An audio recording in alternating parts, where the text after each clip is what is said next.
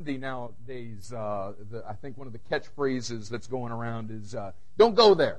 You know, it just there's some places that where we have you just don't want to go there. Now that that place that there is is kind of different for for everybody. Uh, a bizarre one to me was where Elvis drew his. You don't want to go there. You know, you can do anything you want to do, but don't step on my blue suede shoes. You know, I mean, now guys, that's bizarre. You know, I mean, the, last thing that I would care about is you step on my blue suede shoes, and if y'all see me or somebody that looks like me in blue suede shoes, there'll be somebody that looks like me because I ain't wearing no blue suede shoes. But you know, in my high school, the, the place where you didn't want to go, the, the, the line was, you can do anything you want to do, just don't talk about my mama. You know? You know, I mean, it was like uh, the worst thing in the world. I mean, to tell somebody, your mama wear army boots, you know, or something. And now, you say that to somebody and say, hey, yeah, cool. I mean, it's, it's trendy for mothers to wear army boots. Go figure, man.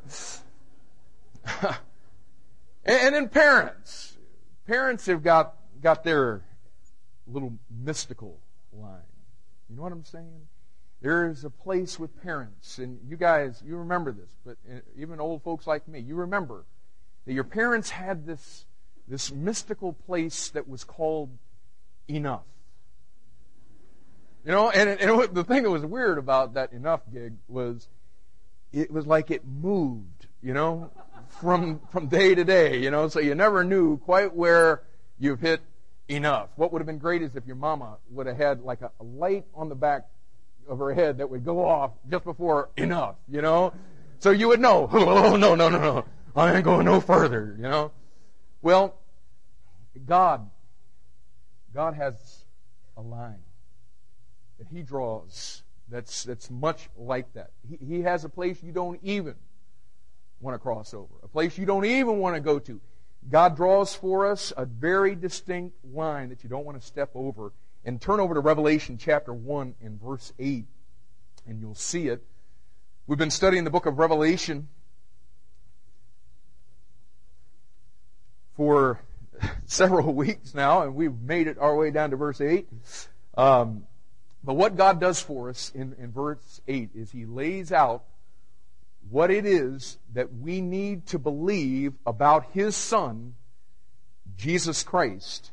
And that is that He is God. And that is Jesus' claim in verse 8, where Jesus Himself says, I am Alpha and Omega the beginning and the ending, saith the Lord, which is and which was and which is to come, the Almighty.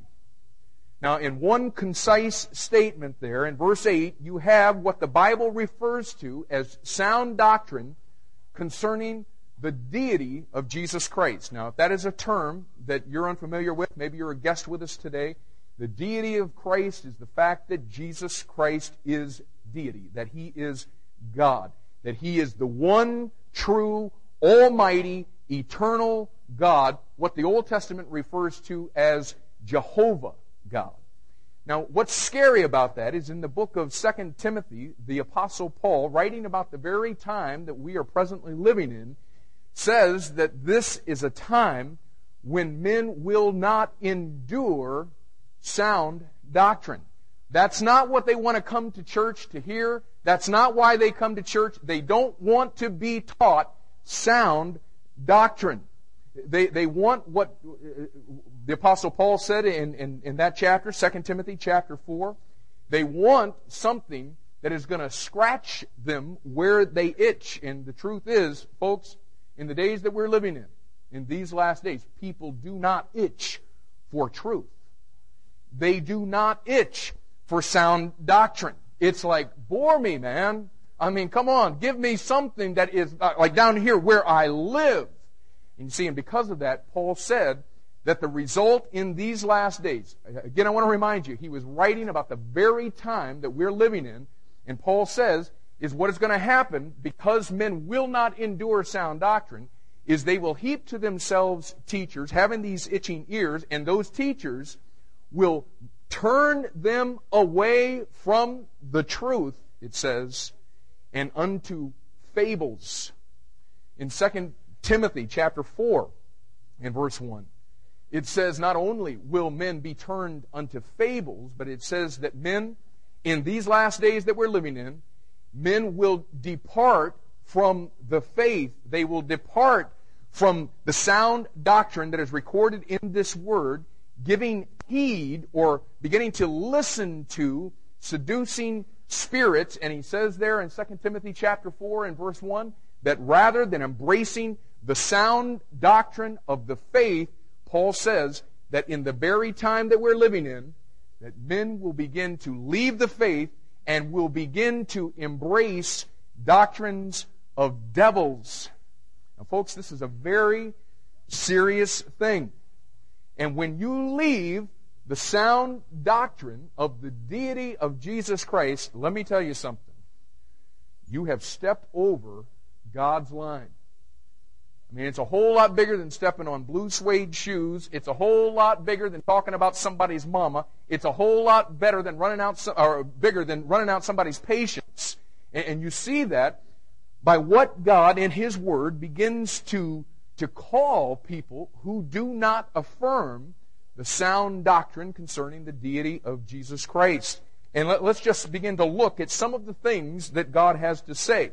I mean, you start compiling the list, and what you find is that God directs the most harsh statements in the entire Bible toward those people who do not affirm the deity of Jesus Christ. In 1 John chapter 2, and this is on your study sheet now, in 1 John chapter 2 and verse 22, he calls those people who deny the deity of Jesus Christ, he calls them liars.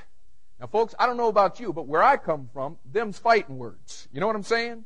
You're just out there in the street, buddy, and, and you say something and somebody says, you're a liar. And you know what?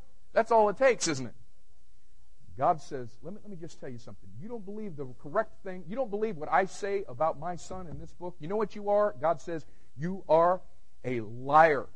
1 John chapter 2, verse 22 says, Who is a liar but he that denieth that Jesus is Christ? God says that is the epitome of a lie right there. Somebody who denies that Jesus Christ is the promised Messiah of the Old Testament who would come to this earth as God in human flesh. That's what it is to believe that Jesus is the Christ, that He is the promised Messiah of the Old Testament come to this earth in a human body. God says, You don't believe that. You're a liar. Now, you see, God's a whole lot more dogmatic than me. Because I would never, I would never say that. But God does. God calls you a liar. In 1 John chapter 4, in verse 1, God calls them something else. God calls them false prophets. He, he says there in verse 1 of 1 John 4, there are many false prophets who are gone out into the world. And he says in verse 3, the way that you can tell them is that they do not believe that Jesus Christ is God. Or they may call themselves Jehovah's witnesses, but Jehovah God calls them false prophets. They are, in fact, Jehovah's false witnesses. And that's why when we refer to them, we most generally refer to them like that, because they are not the witnesses of Jehovah. They are the false witnesses of Jehovah. Not my opinion. God said that. You don't believe that Jesus Christ is God? You're a false prophet. You're a false witness. In 2 John Verse 7, God calls them deceivers. And you see, that's why you got to be so careful, folks, because they are very deceptive. You see, that's why we've taken the time to cover this ground, because they're deceivers.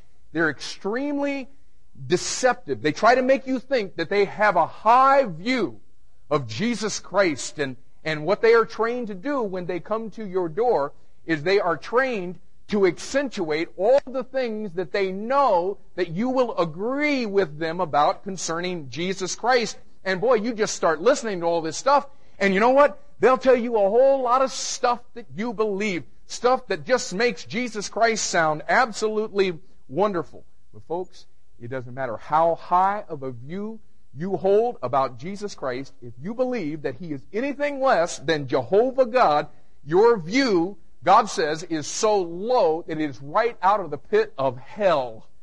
And if, and if you agree with the next 99 things out of 100 concerning Jesus Christ, but you don't believe that He is Jehovah God, you are not 1% wrong, you are 100% wrong. You missed that one and you have missed it all. God says you're wrong. You're a liar. You're a false prophet. You're a deceiver. In 1 John chapter 2 verse 22, God gives them another name. He calls them Antichrist. Uh, you know what the Bible says about Antichrist. In fact, in 2 Thessalonians chapter 2 and verse 8, it calls him that wicked. In other words, the Antichrist is the personification of wickedness. I mean, you, you look up wicked in God's dictionary, and God's got a picture of the Antichrist sitting there. He is that wicked, but along with him, if you'll look in the background, is every other person who does not believe that Jesus Christ is God. God says they're all antichrists. Antichrist. In 1 John chapter 2, verse 26, God calls them something else. He calls them seducers. And again, it's the idea of their deception. They're trying to seduce you. They're trying to entice you. They're trying to move you away from the sound doctrine of Jesus Christ that is recorded in this book. And God said in 2 Timothy chapter 3 and verse 13 that all through the church age, listen, seducers will get worse and worse and will become more and more prevalent. So you've got to understand that. They are seducers and God says it ain't going to get any better. It is just going to continuously get worse. In 1 John chapter 4 and verse 3, it lets us know most assuredly they are not of God. Yeah, they'll name his name a lot, and they are going to be very zealous people. I'm not trying to be offensive, but they're a whole lot more zealous than anybody present party included in this room. Right? Oh man, they'll talk about him a lot. They've got all kinds of zeal. And you know what? They'll, they'll receive persecution gladly. And they'll be real wonderful people, you know, as far as humans are concerned. And you know, you may be tempted to say, well, you know, there's so much that we agree on. It's just this really this this one area, and at least we do agree about God the Father. 1 John 4 3 says, hey, save it. They are not of God. Not in any way, shape, or form. In fact, 1 John chapter 2, verse 22 says, You deny the Son, and you deny the Father. Do you understand that? There's no such thing as having sound doctrine concerning the Father without having sound doctrine concerning the Son. That's what God says. You messed up on this doctrine, and you messed up the whole kit and caboodle. Now, there, there's one other one that I want you to see that's not listed on your study sheet. And, and I think that this is important for you to, to see what God calls them. In the book of Titus, you'll just go back to the left there, we, we mentioned this a lot. We, we got so many people who are new to the Bible and we want you to be able to see things there, but in the New Testament, anytime you find a book that begins with T, they're all in there together. Okay, so if you find a Timothy or a Thessalonians or something like that, you'll know you're real close to the, to the book of Titus. And look in Titus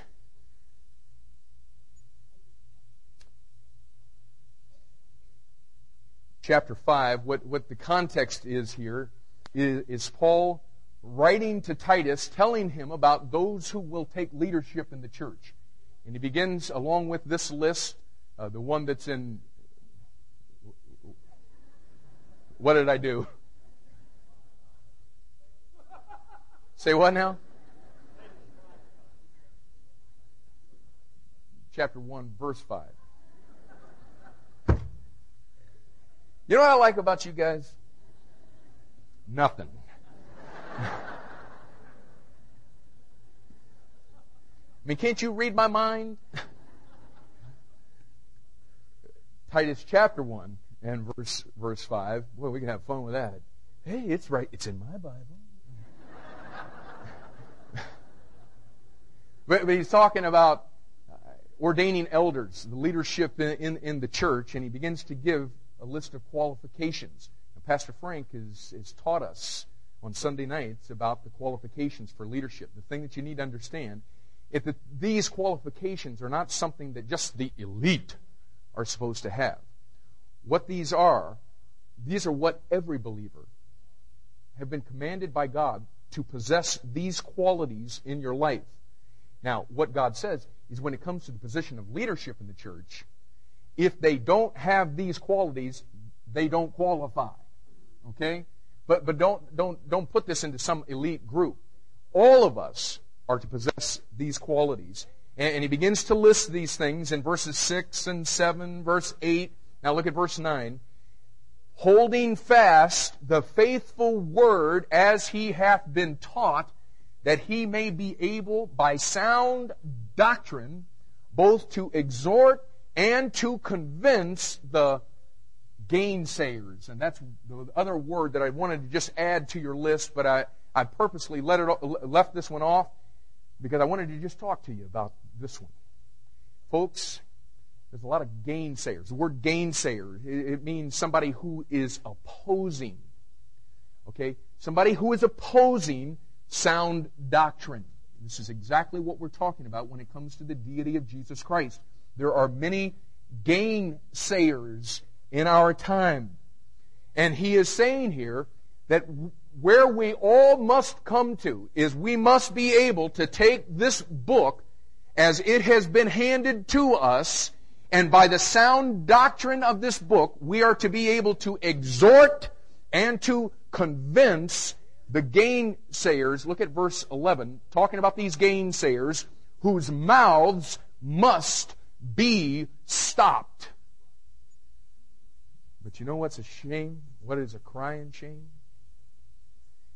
Is that the gainsayers in the last days shut the mouths of God's people.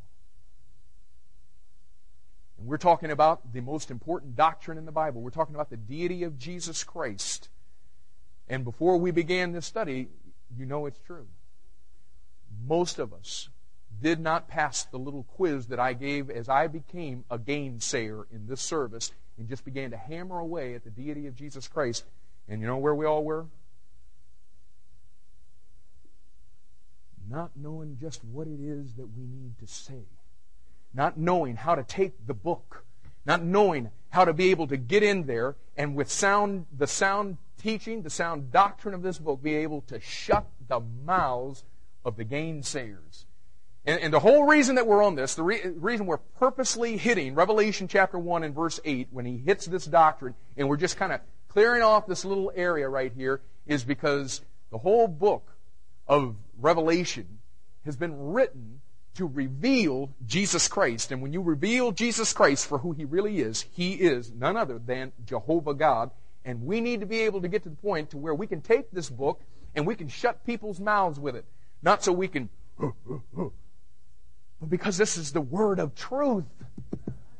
And, and so I, I want to encourage you again. And we're going to start going through th- this thing, and I, want to I want to ask you, take the study sheet from the last several weeks and find a way to get those things plugged into your Bible. I, I, hey, go anywhere you want to. We're not, you know, I'm not trying to push anything from our bookstore. I would encourage you somewhere along the way for, for Mother's Day, Father's Day, Christmas, whatever you celebrate, ask for a, a wide margin Bible. Get a good one, one that's going to last you, and get into your get into your toolbox everything that you're going to need so that you've got everything right there at a moment's notice so that you can use the, the sound doctrine of this book effectively. So we're going to start working through through this thing. Uh, we, we, talked also, uh, look on your study sheet. And I, I hope that through that list that we just went through, of all of these things that God calls these people who do not affirm the deity of Jesus Christ, I, I hope that you understand how strongly he feels about that thing. And part of the reason is the source that is at work behind him. God knows where this teaching comes from. And he knows that it did not come from man. It doesn't originate in man's brain. He says repeatedly in the New Testament that there is a spirit that is operating behind the human false prophets or the false teachers, a spirit that 1 John chapter 4 and verse 6, excuse me, calls the spirit of error. The spirit of error. 1 Timothy chapter 4 and verse 1 calls it a seducing spirit. In 1 Timothy 4 1 also says that it is actually devils and of course, these, the spirit of error, this seducing spirit, these, these devils are all working under the control and the direction of the devil himself. And folks, that's why this is such a big thing to God. This is not, as we've been saying, it is not just the distorted doctrines of men that we're dealing with when it comes to the deity of Jesus Christ. He is saying there is a spirit that is satanic that is working behind this thing. And you know what? What's really interesting is that there are six times in the New Testament where the Bible records that the deity of Christ was called into question. And God records these places for us. And, what I love about this, it, just to me, it's almost comical. it's almost like if God's going to record somebody questioning the deity, he is going to find a way right there in that passage to somehow affirm the truth about who Jesus Christ is. And you'll notice on your, on your study sheet there, there's supposed to be two columns. I forgot to put the line right through the middle. So why don't you just, everybody, why don't we just do that right there, making two columns. You can see where it's supposed to go. Now on the left side, this is where Christ's deity is questioned. Christ's deity questioned. And then on the right, the column will be Christ's deity affirmed. And I wanted us to be able to walk through these, but we're not going to have time to do it. Let me just, uh, most of you will be familiar with, with these places, but I just want you to see. In Matthew chapter 4 and verse 3, Satan is there, and he is speaking directly to Christ, and he says, If thou be the Son of God. Okay, you see the question there? If thou be the Son of God. And what you got to love is the verse right previous, just four verses away, God has already, because he knew exactly where Jesus was going. He was going out into the wilderness to be tempted of the devil. He knew that. And so right there in that very passage, God affirms for you in Matthew chapter 3 and verse 17, this is my beloved son.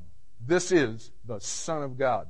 In John chapter 10 and verse 24, the Jews have gathered around and they say, if thou be the Christ. And in that very passage, John chapter 10, verse 36, Jesus says, I am the Son of God. At the crucifixion, the soldiers say, If thou be the King. Pilate's sign says in Luke 23 and verse 37, very verse, This is the King the revilers at the cross, all of the people who had gathered there, they, they scream out to the Lord in Matthew 27, verses 39 and 40, If thou be the Son of God. And right in that very same passage, the centurion affirms, truly, this was the Son of God. Matthew 27, verse 54. On the cross, there was the thief, thief number one. He says, he hollers over to Christ, If thou be Christ, in Luke 23 39. And in Luke 23 40, the other thief says, Dost not thou fear God? Don't you understand? Don't you understand who this is? This is God. And of course, in John chapter 20 and verse 25, doubting Thomas, he says, man, except I see the nail prints in his, in his hands and, you know, put my finger into his side, I will not believe. And just as soon as he has said that, the Lord appears, and Thomas says, What? My Lord and my God. Six times it's called into question. Six times. In those very same passages, God says, Hey, I want you to remember, don't ever forget, He's my son, and He is God. Now, we're, we're going to pick up where we left off last time. Uh, for those of you who weren't here, and just as a brief reminder, because we're going to play off of this again, we talked about some basic understandings that if we're going to enter into this whole arena of the, taking the Bible and by sound doctrine, shutting the mouths of the gainsayers, are some things that we need to understand together. One of the key things you need to understand is that there are three Hebrew names that are ascribed to God in the Old Testament. You see them listed on your study sheet. Jehovah, Elohim, and Adonai. Now, the important thing for you to see as we just kind of collect our thoughts this morning, this is not real deep, so just listen very carefully. The term Jehovah is a term that is used in the Bible to speak of only the true God. Only the true God gets the name Jehovah, whereas the name Elohim and Adonai, sometimes those words are used in reference to other gods. The gods of this world, sometimes human masters and or great people, mighty people, these kind of things. But the term Jehovah is an exclusive term. It is used only to refer to the one true God. And you can notice on your study sheet there that the English translators of the King James Bible have helped us to know what Hebrew word we're dealing with, not from going to college and spending eight years trying to study Hebrew, but just from looking at the English language and looking at how they delineated the various words. And you'll notice it's not just a typographical thing, uh, error or whatever, but you'll notice that the term Jehovah, when it is used in Scripture, it is a capital L with smaller capitals O R D, and you can look down that list and see the various distinctions there. Okay, now that's important for us as we begin to go to the Word of God and begin to, to try to use it to teach that Jesus Christ is the one true God of the Bible, Jehovah God. And we look first of all at the fact that the Old Testament predicted a divine Savior would come. We looked in Psalm 2 and we saw how that in Acts chapter 13, verse 33, Paul used the second psalm as he was in the midst of preaching a message concerning the fact that Jesus Christ was in fact the Messiah of God. And Psalm 2 affirms the fact that there would be a divine Savior who would come to this planet. In Psalm 110, again, it affirms that same truth. Jesus used Psalm 110 in Matthew chapter 22, verses 41 to 46, to affirm to those people the fact that he was indeed the Messiah, the promised one that the Old Testament predicted who would come. The Old Testament predicted that God would come to this planet as a Savior.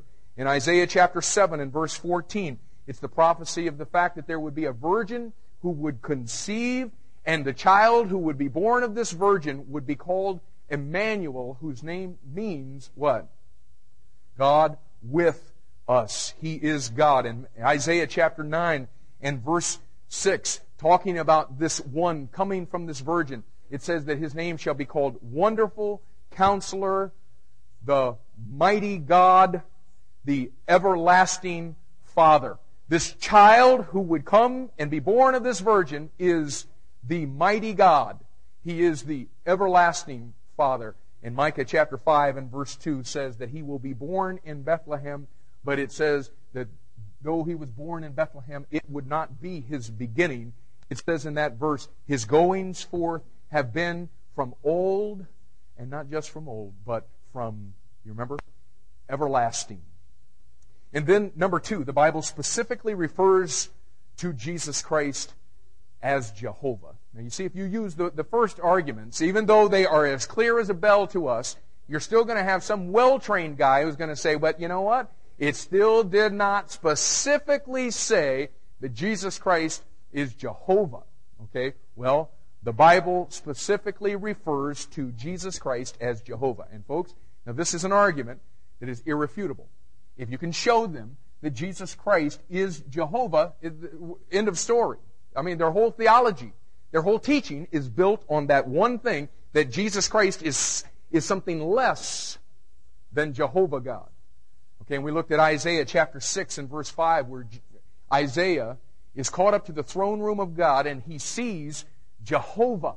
And it's clearly laid out in Isaiah 6 and verse 5 that he saw Jehovah But when you come to the New Testament, in John chapter 12 and verse 41, what you find out, it says, and it quotes that verse in Isaiah, and it says that what Isaiah saw was the glory of Jesus Christ, and he spoke or he wrote of Christ. Jehovah here, Christ was the fulfillment. In Isaiah chapter 40 and verse 3, it talked about the fact that uh, John the Baptist would prepare the way for Jehovah. And then you come to Matthew chapter 3, verses 1 through 3, and you find out that John the Baptist was paving the way for who? For Jesus Christ. In Jeremiah chapter 23, verses 5 and 6, it talks about Christ and how he will be the son of David, and it calls him Jehovah, our righteousness. In Joel chapter 2 and verse 32, it, it prophesies and it says this, that whosoever shall call upon the name of Jehovah shall be saved. And you find in Acts chapter 2 and verse 21 that Peter quotes uh, that verse, Joel chapter 2 and verse 32. Peter quotes it on the day of Pentecost in reference to Jesus Christ. That if you call upon the name of Jesus Christ, you will be saved. Paul quotes it in Romans chapter 10 and verse 13. Again, that if you will call upon the name of the Lord Jesus, you will be saved. Again, reference clearly in the Old Testament that is fulfilled in the New Testament in the person of Jesus Christ. And we'll pick up here this morning. Turn back to the book of Zechariah, chapter 12. And we're, okay, these are more places where the Bible specifically refers to Jesus Christ as Jehovah. If you're struggling for Zechariah, it's the next to the last book of the Old Testament, if maybe you're not familiar. Zechariah chapter 12, and, and you'll notice in chapter 12 and verse 1 that in the context, Jehovah is speaking. Verse 1 says, The burden of the word of the Lord. Now, do you notice the spelling there for those of you that may not have been here last week, because we took a little more time to cover that? That's that word, Jehovah, the, the one true God. The burden of the word of Jehovah for Israel. You see it again in verse 4. In that day saith the Lord, or saith Jehovah. So Jehovah is doing the speaking here. And now drop down to the prophecy in verse 10. And I, okay, now who is I? Talk to me. Jehovah, right? And I, Jehovah, will pour upon the house of David and upon the inhabitants of Jerusalem the spirit of grace and of supplications. And watch this now. And they shall look upon me. And who's the me in the context? Jehovah, right? And they shall look upon me whom they have pierced. And the question we've got to ask ourselves is, what is the fulfillment of this prophecy? And there's absolutely no question. Turn over to John chapter 19. It's just six books to your right. We're not far from it. John chapter 19.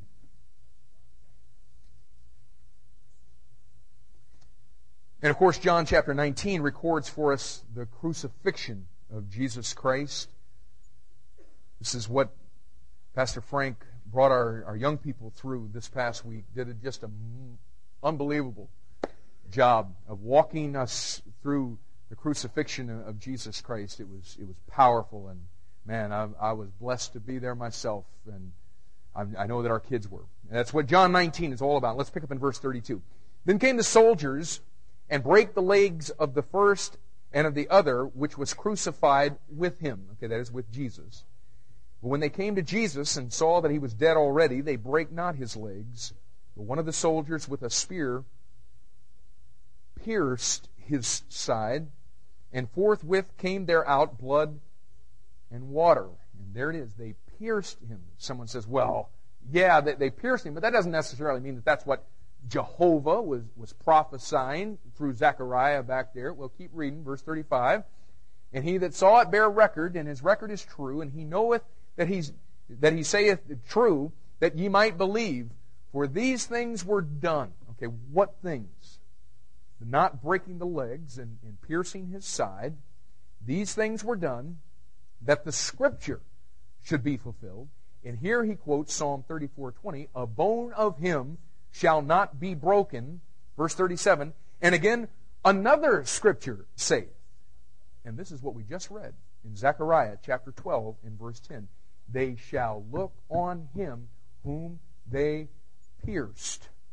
And Zechariah is clear that who would be pierced in fulfillment of the prophecy is Jehovah. And here God tells you that the prophecy was fulfilled in Jesus Christ. Do you get the picture? Jesus Christ is Jehovah. Okay, turn back to the book of Zechariah. Let me give you another one. This time, chapter 14. Zechariah chapter 14. Verse 1 says, Behold, the day of the Lord cometh. Okay? The day of who?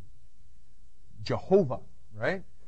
The day of Jehovah cometh in verse 3. Then shall the Lord, Jehovah, go forth and fight against those nations as when he fought in the day of battle.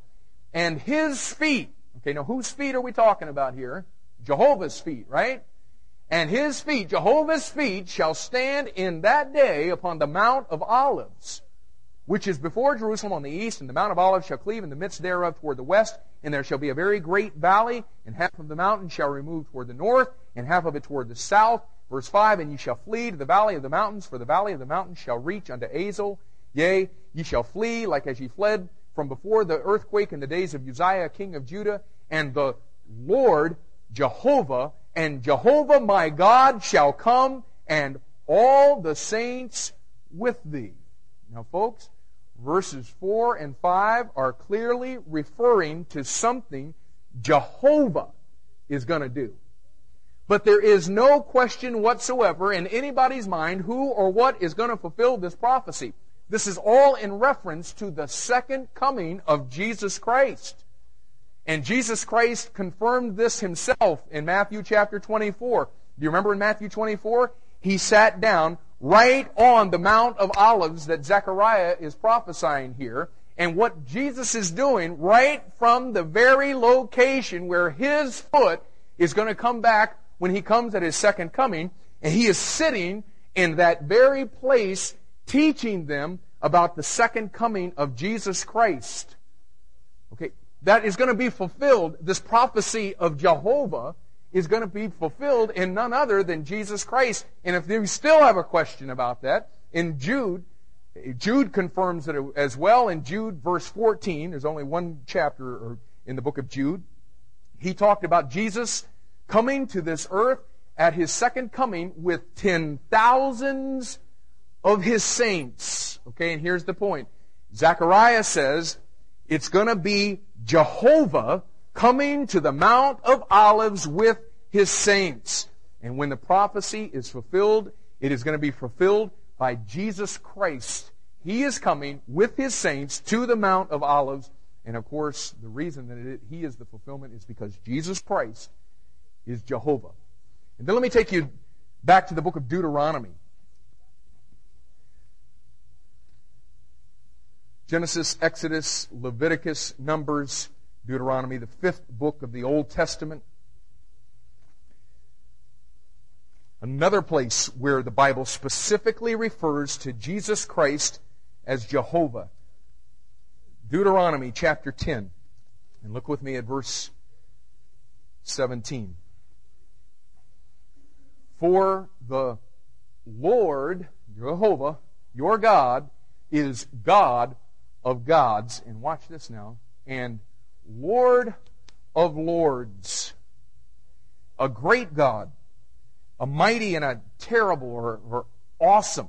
Okay, and note, Jehovah is specifically identified here as the Lord of lords. Now turn to Revelation 17. Revelation 17. In the context of Revelation 17, of course, is the tribulation period when the ten nation confederacy under the, the direction of the Antichrist gathers together and watch what verse 14 says. These shall make war with the Lamb, and the Lamb shall overcome them. And of course, all through the book of Revelation and even in the Gospel of John, the Lamb is clearly the Lord Jesus Christ. And watch why it says the Lamb, the Lord Jesus Christ, is going to overcome them.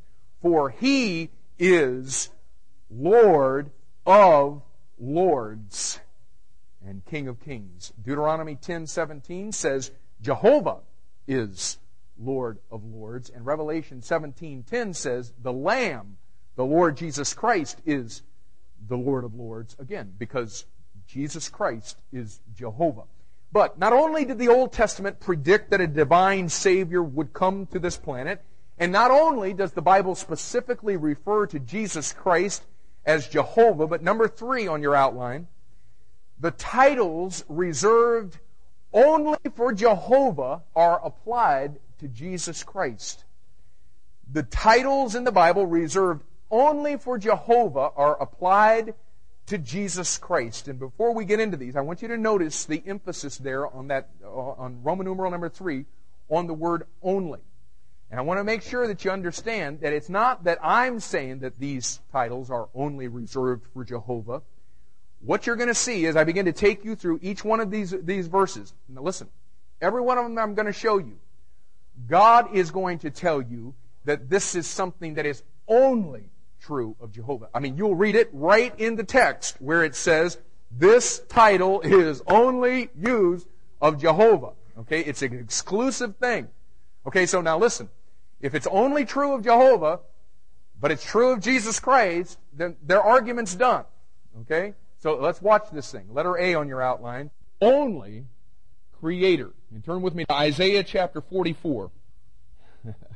you know, I just, I love our people, man. They, somebody's evidently needing to feed their baby and, you know what? I might as well go and get in the back there and listen to the message, you know? I, I love it.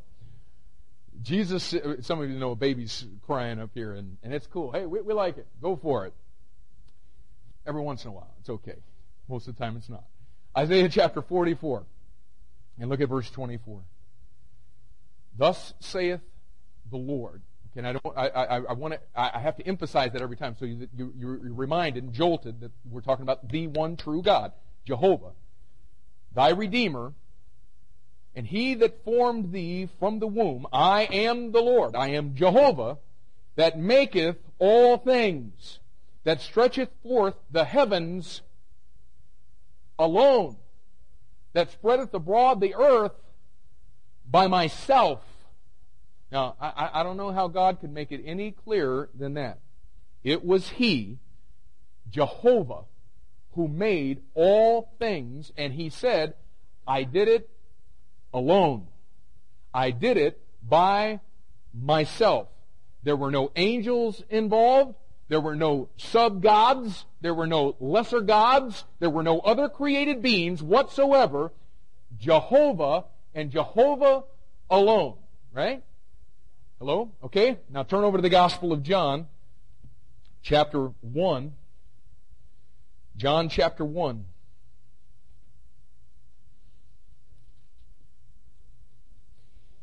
In the beginning was the Word, and the Word was with God, and the Word was God. And of course, we know who the Word is, right? Verse 14 lets us know that it is Jesus Christ because the Word is the part of the Godhead that was made flesh and dwelt among us. No doubt about that. God in human flesh. Verse 2. The same, okay, now what is the subject of verse 1? The Word. The same, okay, the Word was in the beginning with God. Verse 3. All things were made by Him. Who? The Word. Jesus. And without Him was not anything made that was made. You see that? Isaiah 44, 24 tells you that it was Jehovah, and not that it was just Jehovah, it was Jehovah alone who made all things. John 1 3 tells you who Jehovah is. It's Jesus. Because Jesus alone is the one who made all things, and Colossians 1.16 affirms that same truth. Colossians 1.16 says, For by him, Jesus, were all things created. Number two, letter B. Not only is Jehovah the only creator, but Jehovah is the only rock. And turn back to the book of Deuteronomy, chapter 32. Man, God has got such an incredible book, doesn't he? I mean, it lines up if you'll just let it, if you'll let it be the Bible. But if you, hey, if you want something false, like we saw last week from Ezekiel 14, hey, if you don't want Jesus Christ to be God, hey, just come to this book and don't believe that He is, and you'll get exactly what you're looking for. And you'll get it right from God. That's Ezekiel chapter 14. But if you'll just let the Bible be the Bible, it, it cannot be any clearer. I mean, we, we, could stop right now, but we, are not. Okay, we, we want. I want to give you the full meal deal, and make sure that you've got all the ammo that you need, and we'll just hammer this thing. Okay, Deuteronomy 32 are the words of a song that Moses spoke under the inspiration of the Holy Spirit. Okay, in verse 3, he sings, I will publish the name of the Lord, Jehovah. And, note now that song is about Jehovah. Ascribe ye greatness unto our God. He is the rock. His work is perfect, for all his ways are judgment. A God of truth and without iniquity, just and right is he. And now drop down to verse 12, and you'll notice that verse 9, Moses starts singing about the, the nation of Israel represented in Jacob. And verse 12 says, So the Lord, Jehovah, and we just saw, he is the rock and check out the, the, next word. Alone did lead him. That is Jacob. And Moses lets us know Jehovah is the rock and Jehovah alone is the rock. Now, if you think that's stretching it, then no problem. Let's go over to 2 Samuel chapter 22. If you doubt that that's what he was talking about, that he alone is the rock, 2 Samuel 22. And, and strangely enough, you know what 2 Samuel 22 is about? It's David singing a song. Uh, uh, Deuteronomy 32, Moses is singing a song. And now here it is, 2 Samuel, David is in the midst of a song as well, and his song is about Jehovah. Look at verse 1. And David spake unto the Lord the words of this song in the day that the Lord, the Lord had delivered him out of the hand of all his enemies and out of the hand of Saul. And he said, the Lord, who is He? Jehovah is my rock and my fortress and my deliverer. So David identifies Jehovah as the rock and drop down to see what he says in verse 32. For who is God save or except the Lord? Check it out now. Who is a rock save our God? You see that? David not only identifies Jehovah as the rock, but the only rock. Okay? The only rock. Same thing that Moses said. And now come over to the book of 1 Corinthians chapter 10. 1 Corinthians chapter 10, Paul is, is recounting the working of God in the Old Testament. When, verse 2, uh, Uh, our fathers were all baptized unto Moses in the cloud and in the sea. And verse 3, did all eat the same spiritual meat and did all drink the same spiritual drink, for they drank of that spiritual rock that followed them. And here it is, and that rock was Christ. The Old Testament said, Jehovah is the only rock. And 1 Corinthians 10 4 tells you who the rock is. It is Jesus. Jehovah God. Let her see. Jehovah is not only the only creator, the only rock, Jehovah is the only Savior. Isaiah chapter 43.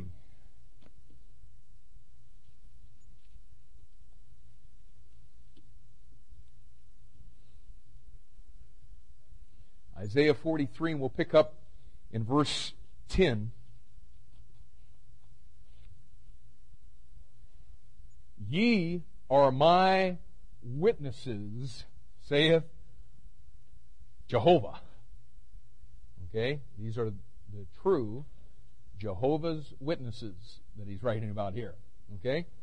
And my servant, whom I have chosen, that you may know and believe me and understand that I am he. Before me there was no God formed, neither shall there be after me. And God goes into the, the exclusiveness of, himself, and he continues it in verse 11.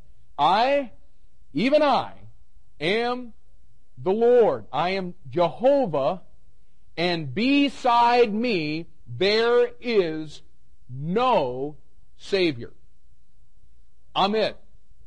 There's only one Jehovah, and Jehovah is the only Savior. Now that's clearly established, right?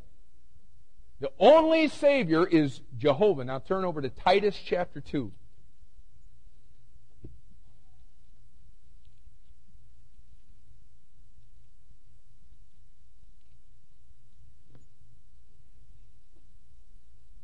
Man, don't you wish you had this about 20 years ago? Well, I, I did. Amen, Brother Mark. Yeah. Titus chapter 2. And look, look, look at verse 13.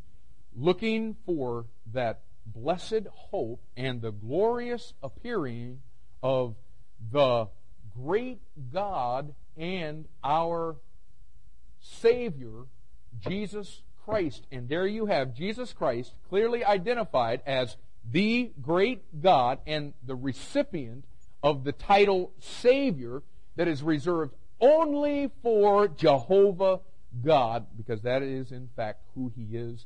And make your way over to the right about four books, the book of Second Peter. Really just a, a few pages. Second Peter, look at verse 1.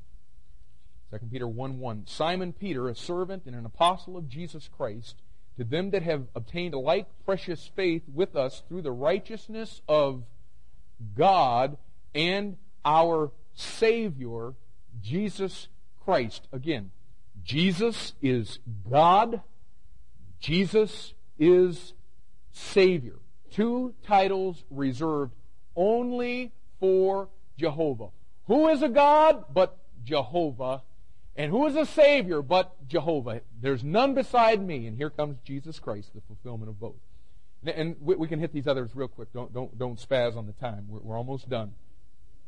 Not only are titles reserved only for Jehovah applied to Jesus Christ, but number four in your outline, the attributes that are characteristic only. Okay, here we're going to see this only thing in all of these verses again. I mean, you just got to love it. I mean, God is making it so clear for us. The attributes that are characteristic only of Jehovah are characteristic of Jesus Christ. Letter A. Jehovah alone knows hearts. And turn back to the book of 1 Kings, chapter 8. 1 Kings, chapter 8. Y'all still awake? getting yourself equipped this morning, I hope. Okay, 1 Kings chapter 8. And let's, let's set the context beginning in verse 22.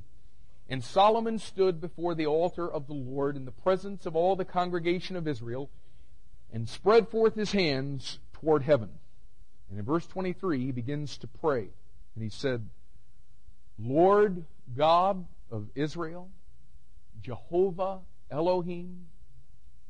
There is no God like thee in heaven above or on earth beneath, who keepest covenant and mercy with thy servants that walk before thee with all their heart. And now drop down to verse 39. He's still praying now to Jehovah God, the one true God.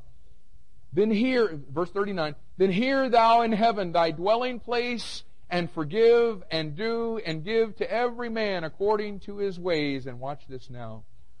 Whose heart thou knowest, for thou, even thou only, knowest the hearts of all the children of men. Now, do you see that? Only the one true God, only Jehovah God possesses the attribute of knowing what's in man's heart. Is that clear to you? It's exactly what he says. Now turn over to the Gospel of Mark, chapter 2. And in Mark chapter 2, some, some men have brought a man sick of the palsy to, to Jesus in somewhat of a bizarre way. Uh, he, he, he can't walk, so four of these men are carrying him. They get there, there's so many people in the room, they can't get in, so they bring him down through the roof. Okay? And verse 5 says, When Jesus saw their faith, he said unto the sick of the palsy, Son, thy sins be forgiven thee. But there were certain of the scribes sitting there, watch this, and reasoning in their hearts, why does this man thus speak blasphemies? You see, this is what's going on inside them, in, the, in their heart. Who can forgive sins but God only? And they're right about that. Amen? Verse 8 And immediately, when Jesus perceived in his spirit that they so reasoned within themselves, he said unto them, Why reason, reason ye these things in your hearts? Check it out. Jesus knows what only Jehovah knows. He knows what's in man's heart. So if only Jehovah knows and Jesus knows, then who is Jesus? He is Jehovah. Amen. And let's look at the uh, second thing, letter B. Jehovah is the only eternal God. And go back to Isaiah, once again, Isaiah 44.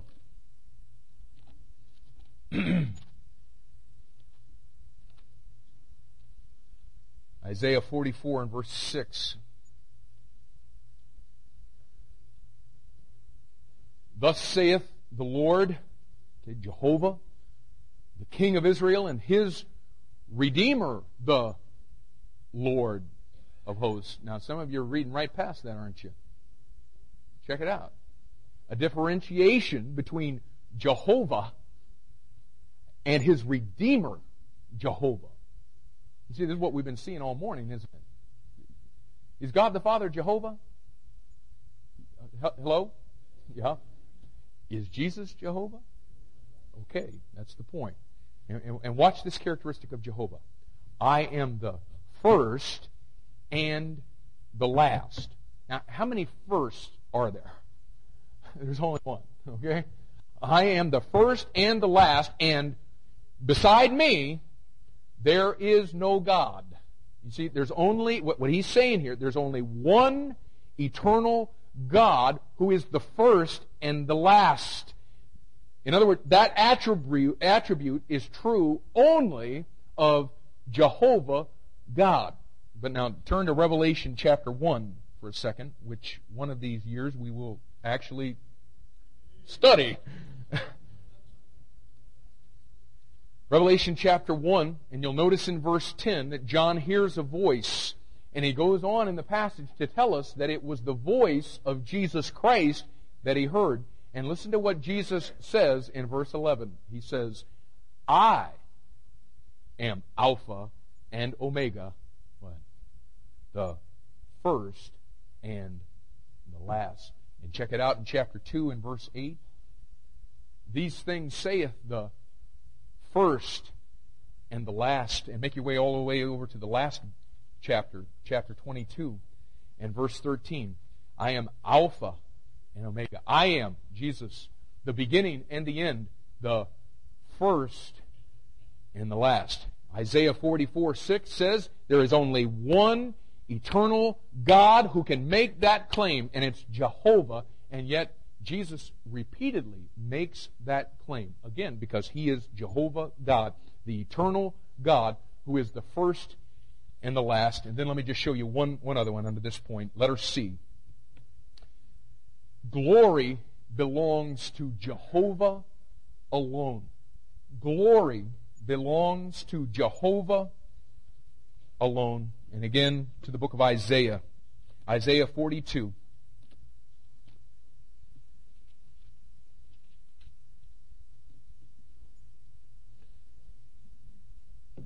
Isaiah 42, and let's pick up in verse 8. I am the Lord, Jehovah, That is my name, and my glory will I not give to another. Okay? So check out what he says. Glory belongs to Jehovah alone, to no other. It is his alone. And now go back to the Gospel of John, chapter 1.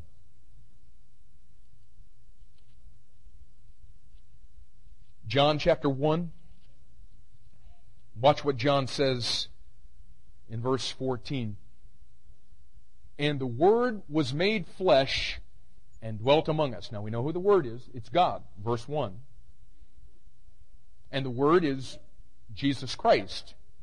And we beheld what?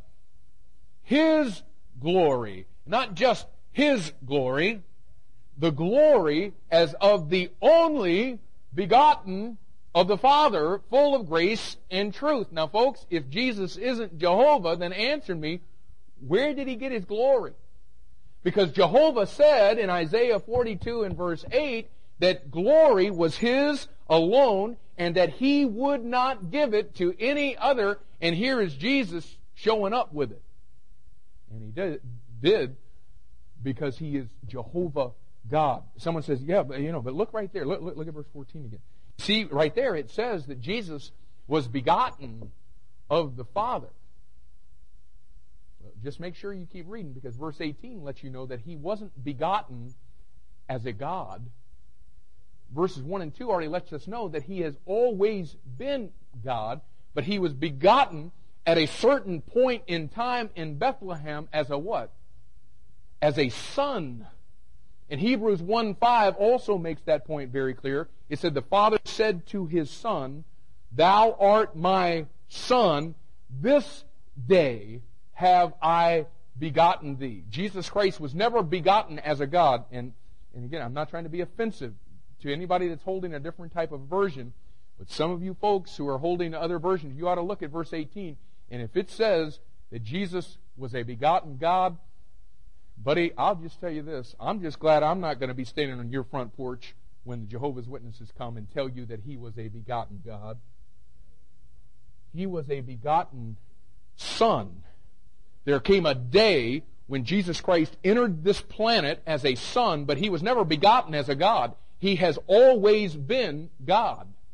And what you've got in some, the, the, in fact, the most popular, I think, version right now says that he is a begotten God in John chapter 1 and verse 18. And turn over to John 17 for just a sec.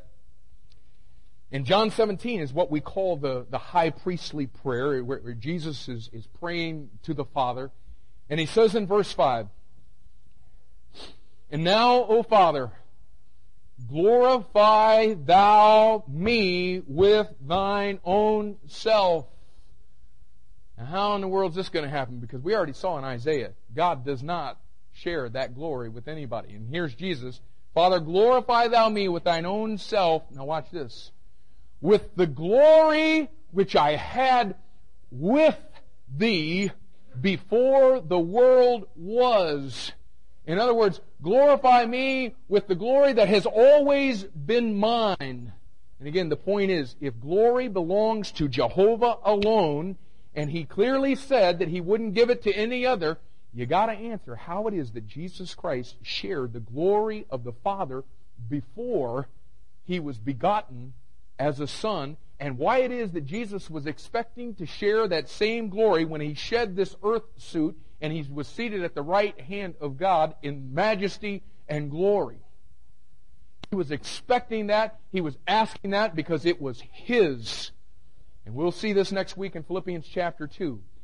He, though he was God and in the form of God, he was made what?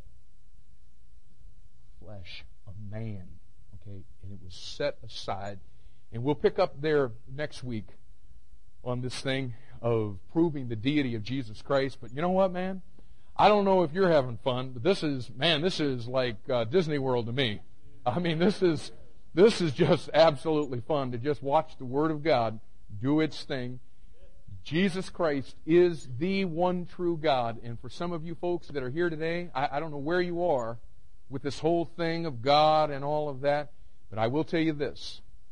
The book of Revelation is going to disclose to us, and in fact it already has in the previous weeks as we've been studying it, the fact that we are living in the last days. The Bible talks about the fact that when Jesus Christ comes back to this planet, all those that have not received Jesus Christ are in for a very, very rude awakening. You know, we see nice pictures of uh, fairy tale Jesus, you know, meek and mellow and all of that. And he did come to this planet as the Lamb of God to take our sin. But when he comes back to this planet, he is coming back to take judgment. And you know what? That, that's not a real popular message, and, and, and it's not a real, you know, good sales pitch for anything. But you know what? You don't need a sales pitch right now. Because if we're living in the last days, guys, and Jehovah God is about to enter this planet again in flaming fire, taking vengeance on all them that know not God, you don't need me or anybody else to just pat you on the head and say it's all going to turn out all right in the end, because it ain't.